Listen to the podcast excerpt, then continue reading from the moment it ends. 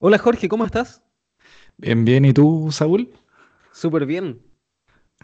Qué bueno. ¿Cómo, cómo has estado? ¿Cómo estuvo tu semana? Ah, pero antes de partir con eso, eh, te quería contar que, que me quedé pensando después de- del podcast que grabamos la semana pasada eh, y que se publicó hoy día, jueves 25. por lo menos yo lo vi actualizado en la aplicación de, de Apple. Em, que eh, en ese podcast al final hablamos de que podríamos entrevistar gente. Eh, y, fue, y yo de hecho ya empecé a hablar con un par de conocidos y como que varios se motivaron y todo, pero dije, ¿por qué no antes de entrevistar a extraños, no nos entrevistamos entre nosotros y de ese modo nuestros queridos oyentes nos pueden conocer un poco más? Entonces, el objetivo de este capítulo es entrevistar a Saúl para que después entreviste maravilla. Sí, que todo bien. Pero antes de, de partir con la entrevista, eh, Saúl, ¿cómo, cómo estás? ¿Cómo estuvo tu semana? Eh, ¿cómo estuvieron las vacaciones de todo esto? Súper bien, estuve de vacaciones, aproveché de ir a ver a la familia, viajé al sur, estuve en Temuco, Gorbea. Después de eso me vine y dormí, y dormí, y dormí. Estuve en un claustro cuatro días. Lo más que salí fue a comprar al frente ¿Por la y lluvia? nada. No por placer. Me parece bien. Sí, Me así que buenas bien. vacaciones. Excelente, excelente. Oye, ya ¿Y pues tú cómo has estado, Jorge? No, yo, yo todo bien, en verdad. Eh, harto trabajo. Bueno. Empecé con un trabajo hace, creo que uno o dos meses, el mes pasado, en verdad. Y, y como cualquier parte de trabajo nuevo, la inducción toma tiempo y estar eh, documentando cosas, ordenando la casa, pero no, muy, muy contento. Primera pega que no me quejo. Y eso es muy raro en mí. Bacán.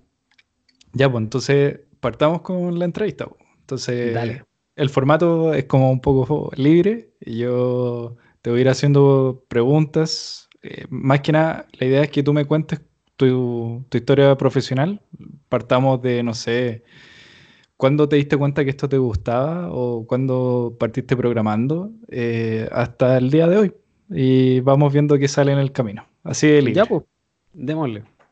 ¿Cuál es la primera pregunta? ¿Cuándo, cuándo te ¿Cuándo me di metiste en este cuenta? tema? Sí, o sí, o ¿cuál, cuál fue tu primer programa? Ponte. Ya. Eh, mi primer programa. Mm, mm, mm, creo que fue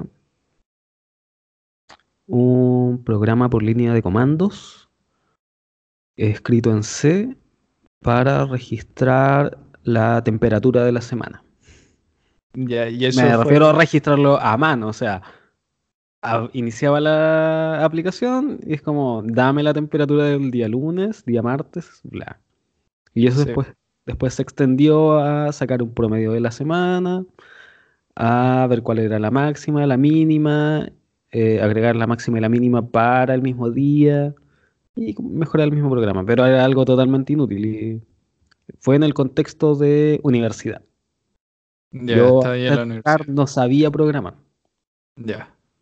¿Y, y por qué, eh, o sea, qué, tú dónde estudiaste, eh, qué carrera estudiaste? Ingeniería informática en la Universidad de la Frontera, ¿Y por qué estudiaste informática? Si no, no habías tocado como un programa o habías creado un programa antes de eso. ¿Qué te llamó La, atención? la respuesta corta es porque mi mamá me dijo. Está bien, hay que eh, hacerle caso a la mamá, parece. sí, pero bueno, la parte más larga es que a mí sí me gustaba la carrera, pero yo tenía miedo porque yo sabía que no sabía programar y no sabía nada. Eh, de antes siempre tenía afinidad con la computación, eh, no sé, armar, desarmar computadores, eh, trabajar, buscar aplicaciones, como reparar, configurar, ese tipo de cosas. Y de chico estuve relacionado. Me acuerdo que mi abuelo tenía un computador IBM con el que trabajaba con pura línea de comandos. Eso es cuando tenía como unos 5 años. Y Mm. así siempre estuve como Pero, súper pero a los cinco años interesado. tú, tú ya metías comandos, como a Windows algo, me imagino, o de- de Era, OS. era una versión alternativa de Unix. ¿Ya? Eh, no recuerdo el nombre en este momento, pero era desarrollada por IBM. Ah, ya, Y pero sí, eran comandos por terminal, pero que me dejaban escritos. Mi abuelo me dejaba un post-it con el comando y con eso yo hacía un par de cosas para levantar un juego. Ah, qué entrete. ¿Y qué juego de la época? ¿Jugaste Lemmings o algo así?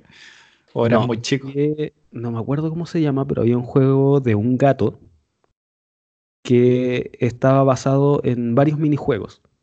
Eh, la parte inicial es un lugar parecido al de Don Gato y su pandilla, donde los gatos están entre los basureros, entre las rejas y entre, creo que era como un tendedero o un alumbrado eléctrico.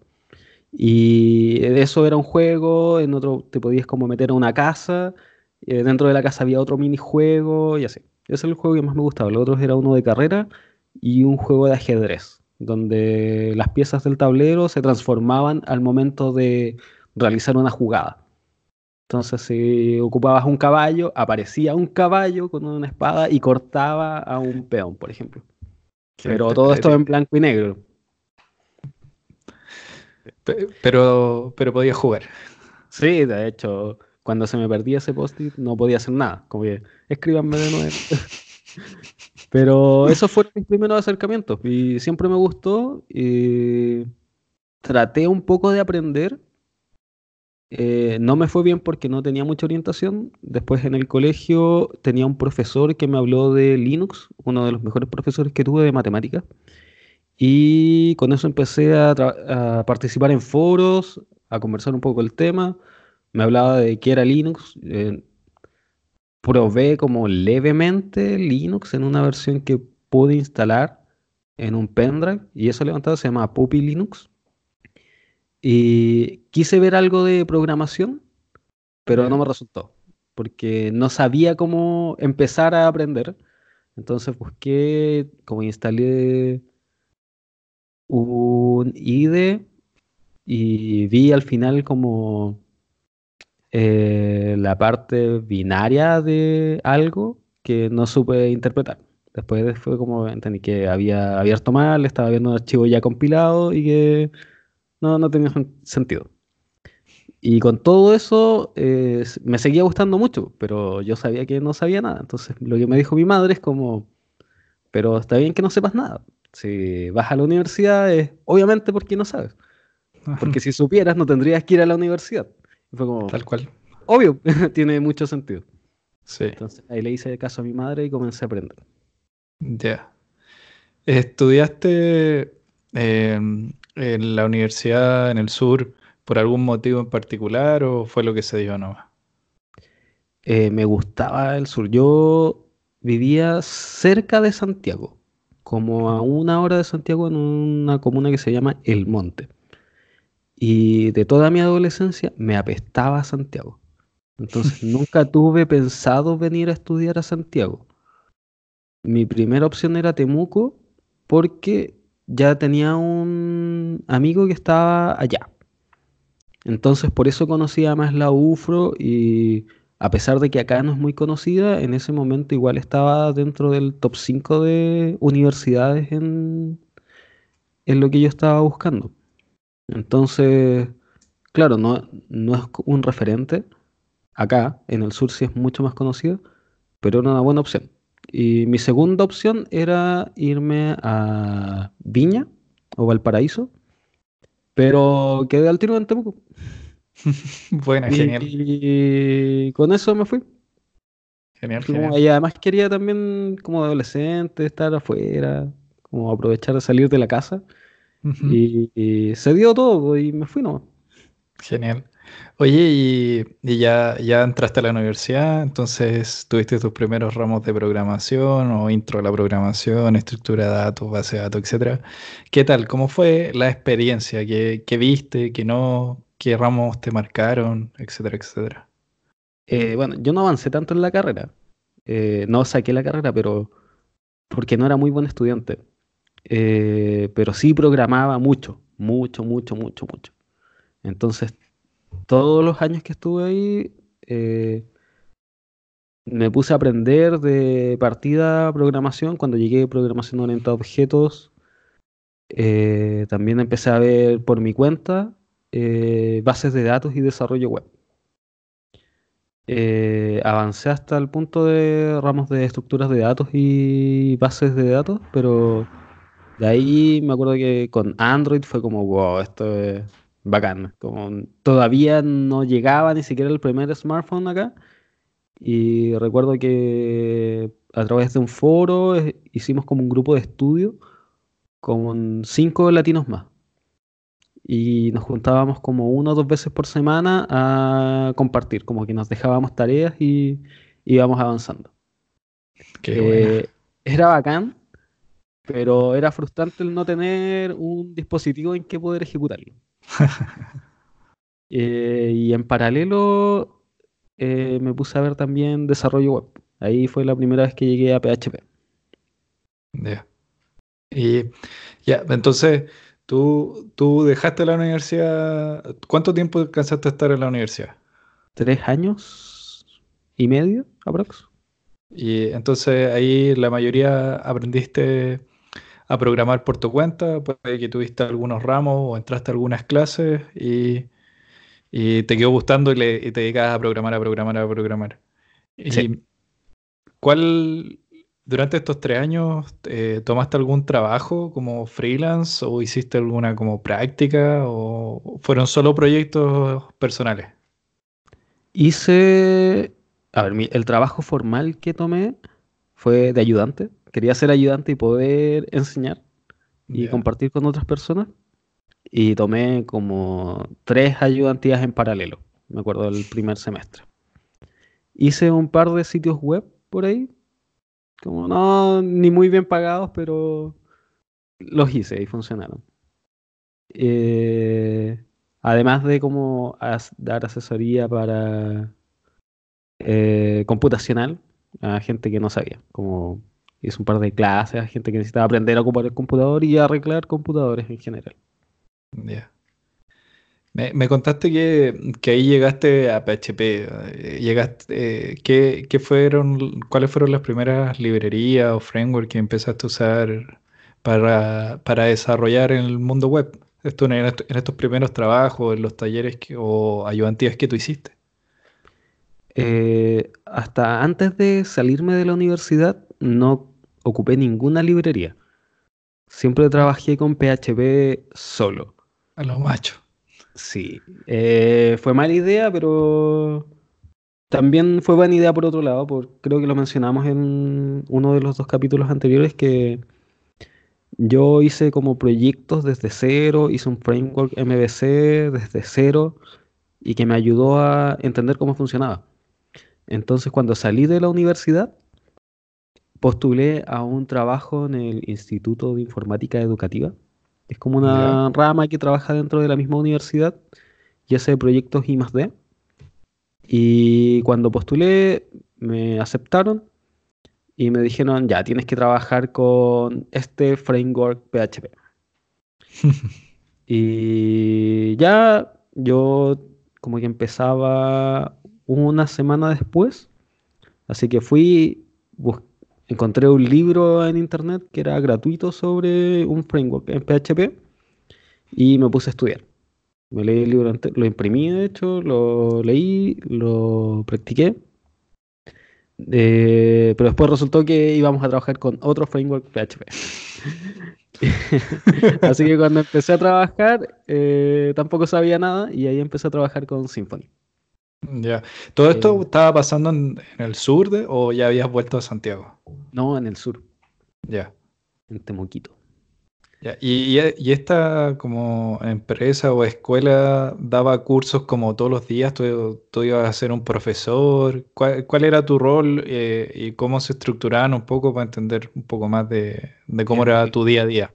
No, yo era un programador, desarrollador backend en general. Entré así.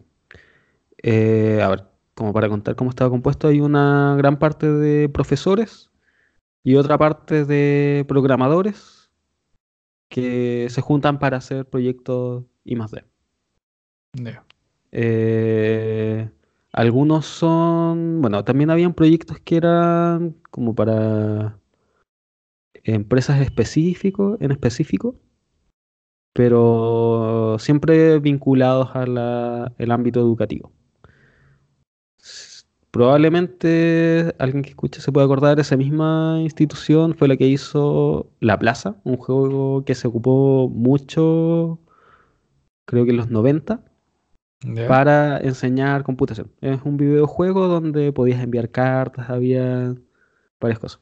Eh, Ah. hay mucha gente que lo escuchó y cuando digo, ah, ese mismo lugar, ah, conectan todo.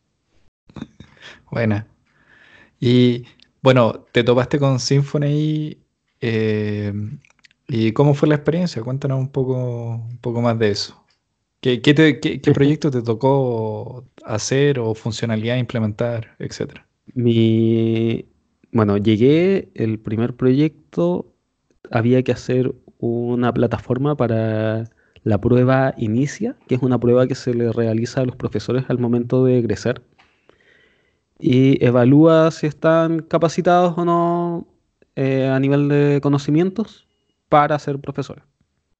Eh, creo que eso es un piloto, no sé si se sigue ejecutando. Y la idea era poder generar reportes de los resultados de la aplicación y entregar los mismos resultados a quienes rindieron la prueba. Eh, para eso, bueno, me puse a aprender Symfony, fue súper doloroso. Eh, debo haber estado un mes y medio ya trabajando, eh, solo tratando de aprender, porque nadie sabía ocupar Symfony.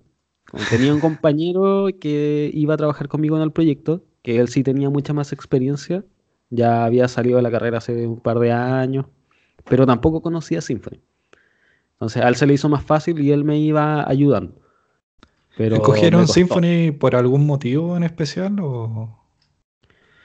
Eh, en ese momento era muy popular, porque PHP era el lenguaje más utilizado. Ya existía Django, de hecho yo ya lo había escuchado y algo había, me había metido, pero nada, entonces salió Symfony, era el top en PHP en ese momento, y después fue como derrocado por Laravel. Sí. Entonces esa fue la, la razón de por qué decidieron usar Symfony. Eh, pero sí, me costó mucho.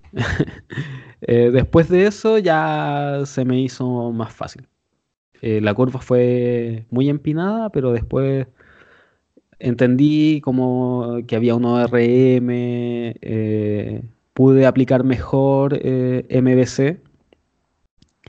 Y una de las tareas como complicadas que recuerdo que fue que había que realizar un template para poder generar todos los reportes.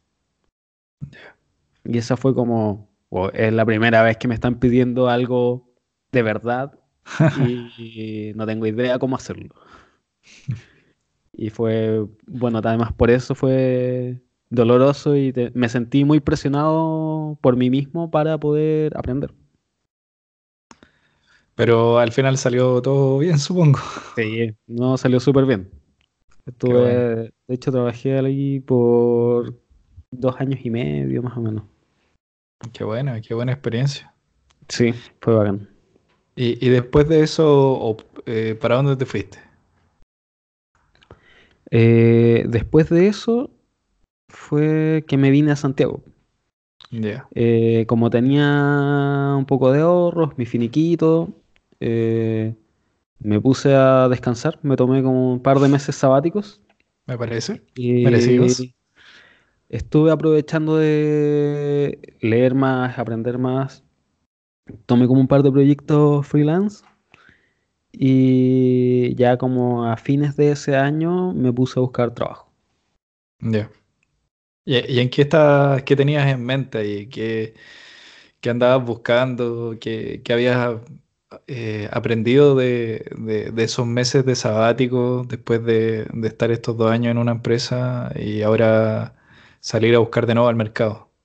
Bueno, lo que más estudié en ese tiempo fue desarrollo de APIs, como que me metí fuerte con Django REST Framework y también con eh, JavaScript y HTML5, como trabajar a bajo nivel con todas las APIs que, nuevas que habían. Eh, dentro de eso, como utilizar el Canvas, hice unos videojuegos muy mínimos. Hice una aplicación para Facebook eh, de un juego en HTML5. En ese tiempo se hacían todas con Flash. Y yo logré poner una aplicación que en Facebook que se jugaba harto, pero era una aplicación de un gato. Como se podía jugar dos contra dos o contra la máquina. O sea, perdón, uno contra uno. Y de eso empecé a buscar trabajo, pues, y quería algo que me desafiara a aprender porque antes ya me había sentido muy estancado, no, no estaba aprendiendo y por eso me dediqué a aprender por mi cuenta de nuevo. Y quería algo donde fuera exigente, o sea, y se, quería algo que, se hicieran proyectos más relevantes, eh, pero también utilizar tecnologías mucho más modernas. Eh, tenía la idea de trabajar en una startup y busqué, busqué, estuve harto tiempo, pasé por hartas entrevistas, me di el lujo de rechazar hartas y Igual de las startups que me tocaron, eran muy, muy pequeñas y no había nada. Entonces, por eso al final como que decanté por las startups. Como me gustaría volver a trabajar, volver a eso y poder trabajar en algún momento en una startup, pero que esté funcionando. o, o si no, que sea mi startup. Te entiendo. ¿No has pensado en, en emprender? Sí, siempre. De hecho, también pasé una etapa muy fuerte con eso y de hartos fracasos. Eh, un montón de aplicaciones que estuvieron listas, no supe cómo venderlas, publicarlas, cómo sacarles plata. Dentro de eso hice unas aplicaciones para Android que se usaron un montón. No sé cómo estar ahora, pero hace unos tres, cuatro años, esas aplicaciones tenían como 10.000 descargas. Wow. Y no, no supe cómo generar dinero con eso. Eh, otros proyectos con amigos que no funcionaron. Eh, tenía hartas ganas de poder hacer un hackerspace en un momento. Empezamos a hacer talleres, logré hacer como una conferencia, me acuerdo. Que al final todo fue un fracaso. ¿Por, qué lo consideras un fracaso? Si al final igual... O sea, obviamente tengo la experiencia y todo, pero el objetivo del proyecto era que funcionara. Y si el proyecto no funcionó, es fracaso. Yo aprovecho y saqué muchas cosas buenas de todo lo que hice.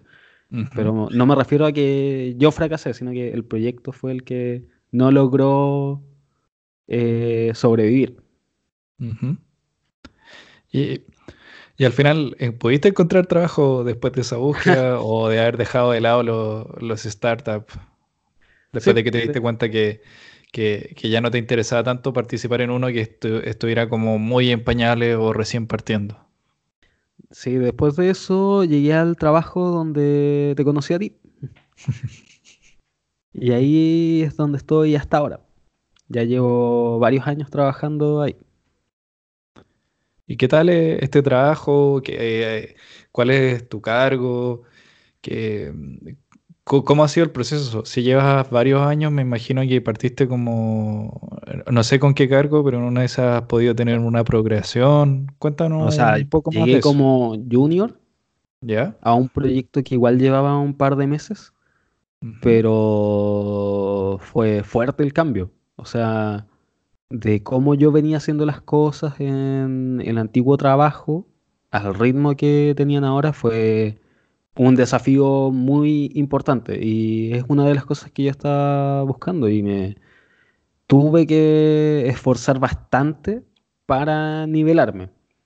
Y como que avancé, avancé, avancé un montón. O sea, yo sabía harto en comparación como eh, cuando estaba en la universidad y amigos en ese, en ese entonces. Pero ya en este trabajo formal, con proyectos mucho más grandes e importantes, eh, me tocó ponerme a estudiar harto y enfocarme aún más. Y en ese sentido logré lo que quería. Eh, yo también traía como conocimientos que fueron muy útiles, eh, particularmente como en la parte web, pero en backend yo estaba muy atrás. Y desde todo el tiempo que estaba ahí he ido creciendo. O sea, partí como junior, ya trabajé, empecé a colaborar con más gente, pasé a ser jefe de proyectos. Y bacán, o sea, he aprendido un montón, un montón de cosas. Que es el objetivo, o sea, no, no todos esos años desde que llegué fue como trataba de no mantenerme estático, pero eso me forzó a ser aún menos estático. ¿Y qué te fijaste para, escoger ese, ese trabajo de, todos los que postulaste? ¿Qué es lo que te llamó la atención? Que el proceso de selección fue mucho más riguroso eh, y el trabajo que estaban realizando en ese momento, el tipo de proyecto, y el tipo de desafíos que me pidieron hacer eh, durante las entrevistas que tuve. ¿Nos puedes contar un poco del, proceso? Eh, bueno, hice primero una, una postulación. Eh, después de eso, por correo, me pidieron una entrevista telefónica. La entrevista telefónica me hicieron varias preguntas técnicas. Después de eso hubo una entrevista presencial eh, conversamos harto, quién era yo, conté de, mi parte, me contaron cómo era la empresa, bla, bla, bla. Eh, después tuve que hacer dos ejercicios eh, en vivo. Después hice otro ejercicio desde mi casa. Y después tuve otro, otra entrevista más presencial. Tuve que hacer otro ejercicio más. Y al día siguiente ya me enviaron la carta de oferta. Y eso en comparación a todas las entrevistas a las que estuve asistiendo por un mes, fue como, ya, esto es en serio. como que hubo una diferencia porque, no sé, desde entrevistas con varias startups, que era como, oye, juntémonos, me acuerdo, fue una entrevista en Startup Chile, como ya, juntémonos en Startup Chile, ya, bacán, ah, ya, pero ¿sabéis que vámonos? Y puta, ya tuvimos que caminar, caminar, caminar y ir a, al departamento de estos tipos, ¿cachai? Como que ya, como que esto no, ya no se ve tan entretenido. Eh, otras entrevistas donde no, el tipo con el que me iba a entrevistar ni siquiera tenía un puesto fijo y supuestamente era una empresa grande con harto personal y no había nada. Y otras entrevistas mucho más formales, pero como que no, no sé, como que no me tincaban. Algunas eran interesantes, pero no era lo que yo estaba buscando, como que algunas trabajaban con tecnologías que no quería ejecutar. Como que decían generalmente eh, conocimientos, no sé, en Django, Python, que es lo que estaba buscando en ese momento. Y llegaba allá y es como, no, si esto de Python, Django es como de referencia, pero al final hay que usar Java, no sé, no, igual hay que usar PHP o Ruby, que igual me puse a aprender Ruby, pero no me tincaba, después lo tomé un poco más en serio. Y cuando llegué a esta empresa, eh, calzó con todo lo que yo quería aprender y fue como, ya, date. Qué bueno, ¿no? Escuchándote tienes, según mi experiencia, que después más adelante me va a tocar contarla, encuentro que, el proceso de selección igual es súper importante para, darte cuenta cómo es la empresa y, cómo, y, cuál es el nivel de tus futuros compañeros de trabajo. Yo creo que hace un montón de diferencia. En los lugares en los cuales no te hacen una prueba, igual es entendible que si tú ya tienes como años de experiencia puede que quieran saltarse el, o hagan una excepción contigo porque ya tienes todos estos años o, trabajaste en estas empresas que ya tienen unos procesos que son rigurosos, pero generalmente cuando tú estás creciendo y, va, y todavía como que eres un desarrollador junior o, semi-senior, que la empresa tenga como una barrera de entrada muy fácil o no tenga, eh, igual te habla del nivel del equipo y si tú andas buscando aprender, no es, la, no es el lugar ideal. Exacto. Tal cual. Y me, contaste que, en ese trabajo te tocó, te, tocó también ser jefe de proyecto. ¿Qué tal es esa experiencia, Saúl? Eh, me llamaba mucho la atención y de hecho me gustó harto, pero siempre he sido como un poco reacio al trato con clientes externos y eso fue un poco lo que me desanimó.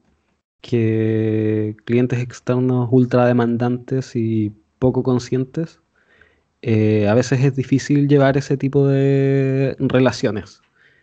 Y obviamente con eso cumplir eh, los objetivos y plazos que se tienen.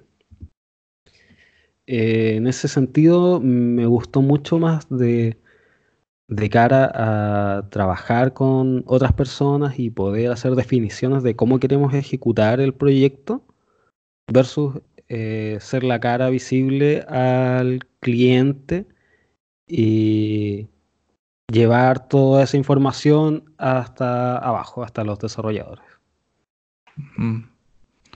Oye, me quedé pensando, eh, aquí me voy a pegar un, eh, eh, una bola, o sea, voy a, voy a volver a, otra parte de la conversación. y es que tú has mencionado constantemente en el tiempo que siempre estás aprendiendo, que que cuando sientes que no sabes algo, vas y haces un proyecto desde cero y aprendes y aprendes. ¿Nos puedes contar un poco cuál es tu ritual para aprender nuevas tecnologías? Eh, sí, lo... A ver, ¿cómo llego a las nuevas tecnologías primero o por qué quiero aprender algo? es porque eh, lo empiezo a escuchar harto. O cuando estoy leyendo noticias sale algo, o podcast o videos de conversación, charlas, es como, mm, ya, esto se vuelve interesante. Entonces voy a la documentación oficial, busco que haya un tutorial, le doy una primera impresión al tutorial, veo ya, como estos son los primeros comandos para hacer el Hola Mundo y me pongo a ejecutarlo. En general, como a la, a la mitad o el primer tercio del tutorial, empiezo a no seguir el tutorial y digo, ya, esto me parece interesante y lo quiero ocupar para X cosa. Entonces sigo avanzando en el tutorial, pero haciendo algo propio. Eh, entonces, no sé, si el tutorial es de hacer un blog y yo quiero hacer una un e-commerce, es como ya, voy avanzando, entonces te explica, no sé, sobre eh, pensando en un framework básico con Django, eh, ya, crea tu entidad, tu modelo, crea este formulario, entonces voy siguiendo, ya, cómo se crea un formulario y te muestran tal cual el código, pero yo voy creando otras cosas. Entonces, en ese punto, generalmente no llego hasta el final del tutorial, sino que ya cuando tengo avanzado mi propio proyecto que hice de la mano del tutorial, empiezo a buscar y a buscar, a buscar. Eh, eso es cuando quiero aprender una librería. Cuando quiero o algún eh, alguna herramienta de desarrollo en particular. Cuando ya es un poco más abstracto el tema, eh, en general busco artículos mm, como especializados, no un post de un blog X que te vuelva a repetir cómo hacer el hola mundo de algo, sino que trato de buscar algo un poco más avanzado, que te explique más teórico. Trato de buscar libros en esos casos, pero en general no soy tan buen lector. entonces no se me hace tan fácil. Y creo que esas son las dos formas más frecuentes en que aprendo. Eh, soy muy práctico para aprender. Y algo que he ido desarrollando es como, y ya obviamente con más experiencia, aunque no sepa la tecnología, ya sé qué cosas son las que tengo que ir buscando. Y ya sé que cómo hacer esta cosa en específico busco y generalmente aparece algún resultado en Stack Overflow y es como ya con esto y sigo avanzando, avanzando, avanzando. Eh, en caso de librerías, eh, generalmente valoro harto cuando el código fuente de estas librerías es claro. Eh, particularmente en Python eh, pasa harto que a veces no sé, no hay buena documentación, pero voy y miro el código fuente de la librería. Y con eso es como, ah, ya, listo. Y así continúo. Qué bueno. Oye, eh, y en todo este tiempo, ¿cuáles son tus herramientas favoritas? Pues, ¿Qué, qué editor usas? ¿Qué lenguaje el que usas por defecto? cuáles son tus, eh, cuál es tu framework favorito y, y también qué, tecnología estás estudiando ahora o cuál es la que se viene. ya, creo que ya en este tercer capítulo se va a notar harto que el lenguaje que más me gusta es Python. Eh, pero creo que tengo mucha experiencia también con JavaScript nativo y en sus versiones React eh, bases de datos tiendo a ocupar generalmente Postgres, pero no es mi favorita. No puedo decir que. Partí con MySQL, pero Postgres es lo que uso por defecto ahora. Eh, me gusta harto Docker. Para programar uso Sublime. Tengo hartas configuraciones, lo tengo bastante enchulado. Eh, me gusta mucho la terminal y para todo uso una herramienta para orquestar cómo se levantan eh, comandos y poder dividir la terminal con Temux y Temuxinator. Entonces, como mi primer paso cuando quiero hacer un proyecto es como hacer la receta de Temuxinator, dividir el panel con, o sea, una ventana de, con los paneles que quiero con cada pestaña y separa. Entonces, generalmente tengo una de backend, una del cliente que puede ser móvil, puede ser web, otra con Docker y otra de test. Dependiendo del proyecto, separa. Y con eso es de Start proyecto y boom, se levanta todo. Esa es una de las magias que más me gusta de tener un buen ambiente de desarrollo local para poder probar y partir rápido.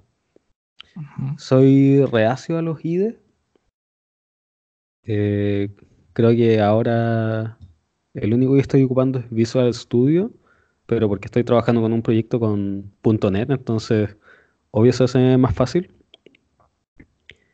Eh, ¿Qué otras cosas ocupo harto? Bueno, Django, obvio.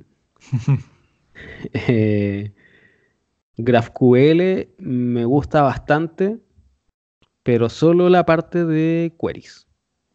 Ahí eh, estoy aún dándole hartas vueltas a cómo hacer un buen backend que interactúa de forma clara y simple con el cliente. Y estoy actualmente haciendo esas pruebas de que poder tener eh, la obtención de datos a través de GraphQL, pero la manipulación a través de REST. Creo que hacer ese mix es la mejor forma.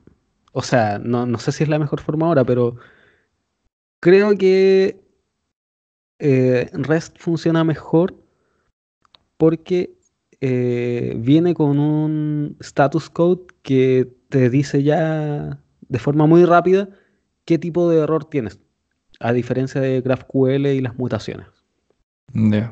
Pero eh, eso lo, ya lo vamos a conversar en, algún episodio donde comparemos las distintas APIs que existe. Oye, Saúl, y, para ir cerrando un poco, eh, bueno, dos cosas. Una es como, ¿qué consejo eh, le darías al Saúl que, que, partió hace ya como cinco o seis años? como, ¿qué cambiarías o, ¿O qué le dirías que podría ser mejor, cosa que todos podemos aprender de, aprender de tu experiencia? Y lo otro es cualquier comentario que quieras decir, que, a mí se me haya pasado preguntarte y que, que, lo tengas ahí, que lo tienes ahí en el tintero y que quieras decir. Eh, bueno, cuando empecé a programar y vi que igual se me hacía fácil y me gustaba, eh, me recriminaba mucho el no haber aprendido desde joven. O sea, si yo hubiese aprendido a programar cuando tenía 10 años, en este momento estaría como arriba de la ola. Ya, creo que eso ahora es mentira y ese Saúl del pasado no, no necesitaba esa presión. Eh, si a alguien le interesa aprender a programar, eh, tiene que ponerse a estudiar nomás. La tecnología avanza tanto que sí, te sirve aprender un poco de cómo se hacían las cosas en el pasado, pero como va avanzando, eh, lo importante es ir estudiando constantemente. Eh, ¿Qué otra cosa? Creo que se me hubiese hecho más fácil y podría haber comenzado antes si hubiese sido eh, más abierto a buscar ayuda y participar en comunidades. Igual yo vivía en un pueblo chico. No es como vivir, ahora vivo en Santiago, entonces es más fácil llegar a un meetup, a cualquier otra cosa. Pero a través de internet igual se puede. Ya después con más años, como conté, eh, formé un grupo de estudio y hablábamos a través de Skype eh, sobre el tema. Entonces, lo importante es apoyarse en alguien que ya sepa y que te pueda hacer una introducción y mostrarte cuál es el camino para comenzar a aprender. Ya después de eso, eh, ser autodidacta es más fácil. Eh, esto obviamente es mi experiencia personal. Eh, tal vez va a haber una persona que aprenda distinto y que sí pueda aprender solo desde el principio. Pero a mí me hubiese ayudado mucho estar en contacto con gente que ya sabía programar. Eso me hubiese simplificado mucho las cosas. consejo. este fue un consejo que me dio que dio un profesor a la clase en general, y leer noticias. Eh, búscate fuentes de información, busca cuáles son los que te gustan más y lee, lee. Eh, yo me acuerdo que en ese momento ese profesor nombró varios y el que más me gustó se llamaba Alt 1040. Eh, creo que ahora se llama Hypertextual y con eso empecé a aprender un montón. Como que siempre sale algún artículo de alguna cosita, se le viera algo, novedades en el mundo de la tecnología y eso obviamente te ayuda mucho a estar siempre al tanto de lo que está sucediendo y evita que te quedes en el pasado. Excelente. Bueno, vamos cerrando. Bueno, gracias, antes que todo, eh, gracias Saúl por compartir tu experiencia. Yo creo que es clave eh, que, y es muy bueno compartir, como que como una canción que tiene un rapero español, Nach Scratch, como que todos tenemos historias que tienen que ser contadas y así todos podemos aprender de todo y, y qué bueno que, que quisiste compartirnos tu historia. Muchas gracias por la entrevista, Jorge. Ha sido un agrado. Ah, muy bien. Oye, antes de, cerrar, como siempre, para que ya sea como, ya es parte de nuestro podcast, ¿cuáles son tus recomendaciones de esta semana? ¿Tienes alguna o parto yo? No, tengo una recomendación. De hecho, Excelente. ya es una tarea. Eh, estuve pensando como quiero recomendar algo, pero como tiene que ser algo bueno. quiero, quiero compartir algo de calidad. Pero al final, eh, mi recomendación es un videojuego. Eh, a mí me gusta mucho Dota. Eh, jugaba desde Dota 1, eh, jugué mucho, mucho, mucho, mucho. Después salió Dota 2, también jugué mucho, mucho, gasté harta plata, harta, harta plata. Y hace aproximadamente un mes salió un juego de tablero basado en los personajes de Dota 2. Se llama Dota Underlords. Y está súper entretenido. Creo que también existe la misma versión para LOL. Eh, está en beta aún. La gracia es que son los mismos personajes. Eh, las mecánicas obviamente son distintas porque es un juego de tablero. Pero si tienen computadores de baja gama, pueden ocupar full los recursos y como es un juego tan pequeño se va a ver hermoso igual. Y además está para celulares. ¿En serio? ¡Wow! Sí, y eso es otro plus y funciona igual de bien. Yo, yo probé ese juego, porque el juego que está de moda ahora. Eh, y hay, algo que no entiendo. O sea, hay, una. Como que hice el tutorial. ¿Ya? Y como no, no, lo terminé el tutorial, pero me quedó la duda de que las partidas son sumamente largas. Toman sí. Horas. De hecho, bueno, yo empecé a jugar ahora en las vacaciones. Y también yo esperaba tener un juego, bueno, dije, si haces un juego de celular va a ser corto, unos 15 minutos, a lo más una partida. Eh, pero sí son muy largas. Eh, creo que ahora en el último tiempo siempre he estado buscando juegos que sean breves, pero esto sí toma mucho tiempo. Y diría que toma más tiempo que una partida de Dota normal. Eh, también debo decir que fue, es un poco frustrante. Me demoré como dos días en ganar la primera partida, jugando online. Pero a mí me gusta mucho formar estrategias y como ir creciendo y que cada vez sea un poquito más perfecto. Entonces, eso tiene este juego. Que si eliges una combinación adecuada de personajes, van a hacer sinergia entre ellos, porque cada personaje tiene dos o tres alianzas que alguno puede ser un guerrero o un asesino y eso se combina, entonces cuando juntas dos de cada uno o tres de cada uno, se activa algo que, no puede terminar siendo más ataque, eh, más resistencia mágica, algo. Además de eso, en las rondas de neutrales, cuando no juegas contra otro usuario, eh, te van dando ítems y tienes ítems que son de diferentes categorías y otros que son que pueden ser asignados a un personaje o son ítems globales. Entonces con eso vas generando una estrategia eh, ronda tras ronda. Si a alguien le interesa comenzar a jugar, eh, algo que no te explica el tutorial es que tú puedes generar intereses. Mm. ¿Ya? Entonces, porque si las primeras partidas eh, tal vez te salgan buenos o malos personajes, pero si acumulas oro, eh, te van a ir dando más intereses.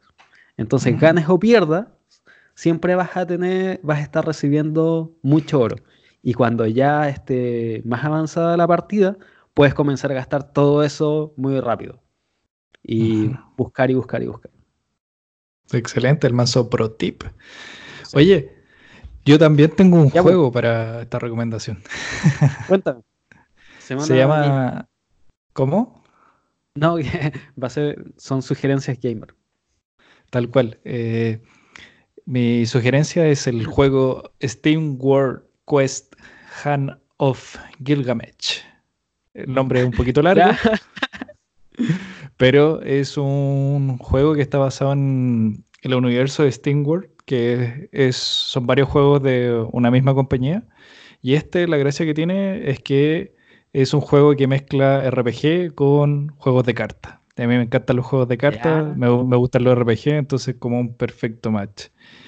El juego es súper livianito, onda como que no es, no es para nada difícil. Eh, y cuando tienes como un rato de ocio, se puede ir jugando y te va contando la historia de unos aprendices de magos que tratan de destruir al, al, monstruo malvado que quiere dominar al mundo. Eh, ya estoy por terminarlo. Ya llevo como unas 15 o 16 horas jugando el juego de a poquitito todos los fines de semana y está bien, bien bueno porque cada uno de los personajes tiene sus propios mazos de cartas que tú puedes cambiar y, puedes hacer combos entre ellos dos. Eh, como que tiene una mecánica en la cual tú te vas moviendo en un mapa como si fuera RPG y puedes interactuar y cuando vas a pelear se cambia el modo de carta que juegas, eh, juegas distintos hechizos por turno. Cuesta como 9.500 pesos, estoy viendo acá en Steam, eh, pesos chilenos, y está bien bueno, lo recomiendo bastante entretenido y creo que cuando se termina la historia como que se habilita una parte donde tú puedes como seguir como peleando eh, pero con, en un coliseo con más dificultad. Entonces eso como que le da un poco de rejugabilidad al juego después de terminarlo. Esa es mi recomendación. Súper, la raja. Oye, ¿está para Windows OS X? ¿Sabes? Está para Windows y OS X. Está para la Nintendo Switch, que fue lo primero que salió. Eh, y eso sería, creo que está para los dos. Si es que no me falla la. O, creo que está para Windows. Eh, déjame. Después por interno te, chequeo para no alargar más esto. Ya, pero está en Steam. Ahí lo pueden encontrar. sí, de, ahí te mando el link igual y lo vamos a poner, yo creo, en la descripción del capítulo. Ya, bacán. Genial. Ya, pues, Saúl, feliz de seguir hablando y grabar otro capítulo más. Espero que grabemos pronto. Bueno, muchas gracias. Bueno, primera vez que me entrevistan y estuvo bastante entretenido, así que bacán. La otra semana te toca a ti. Ya, que estés muy bien. igual. chao. chao.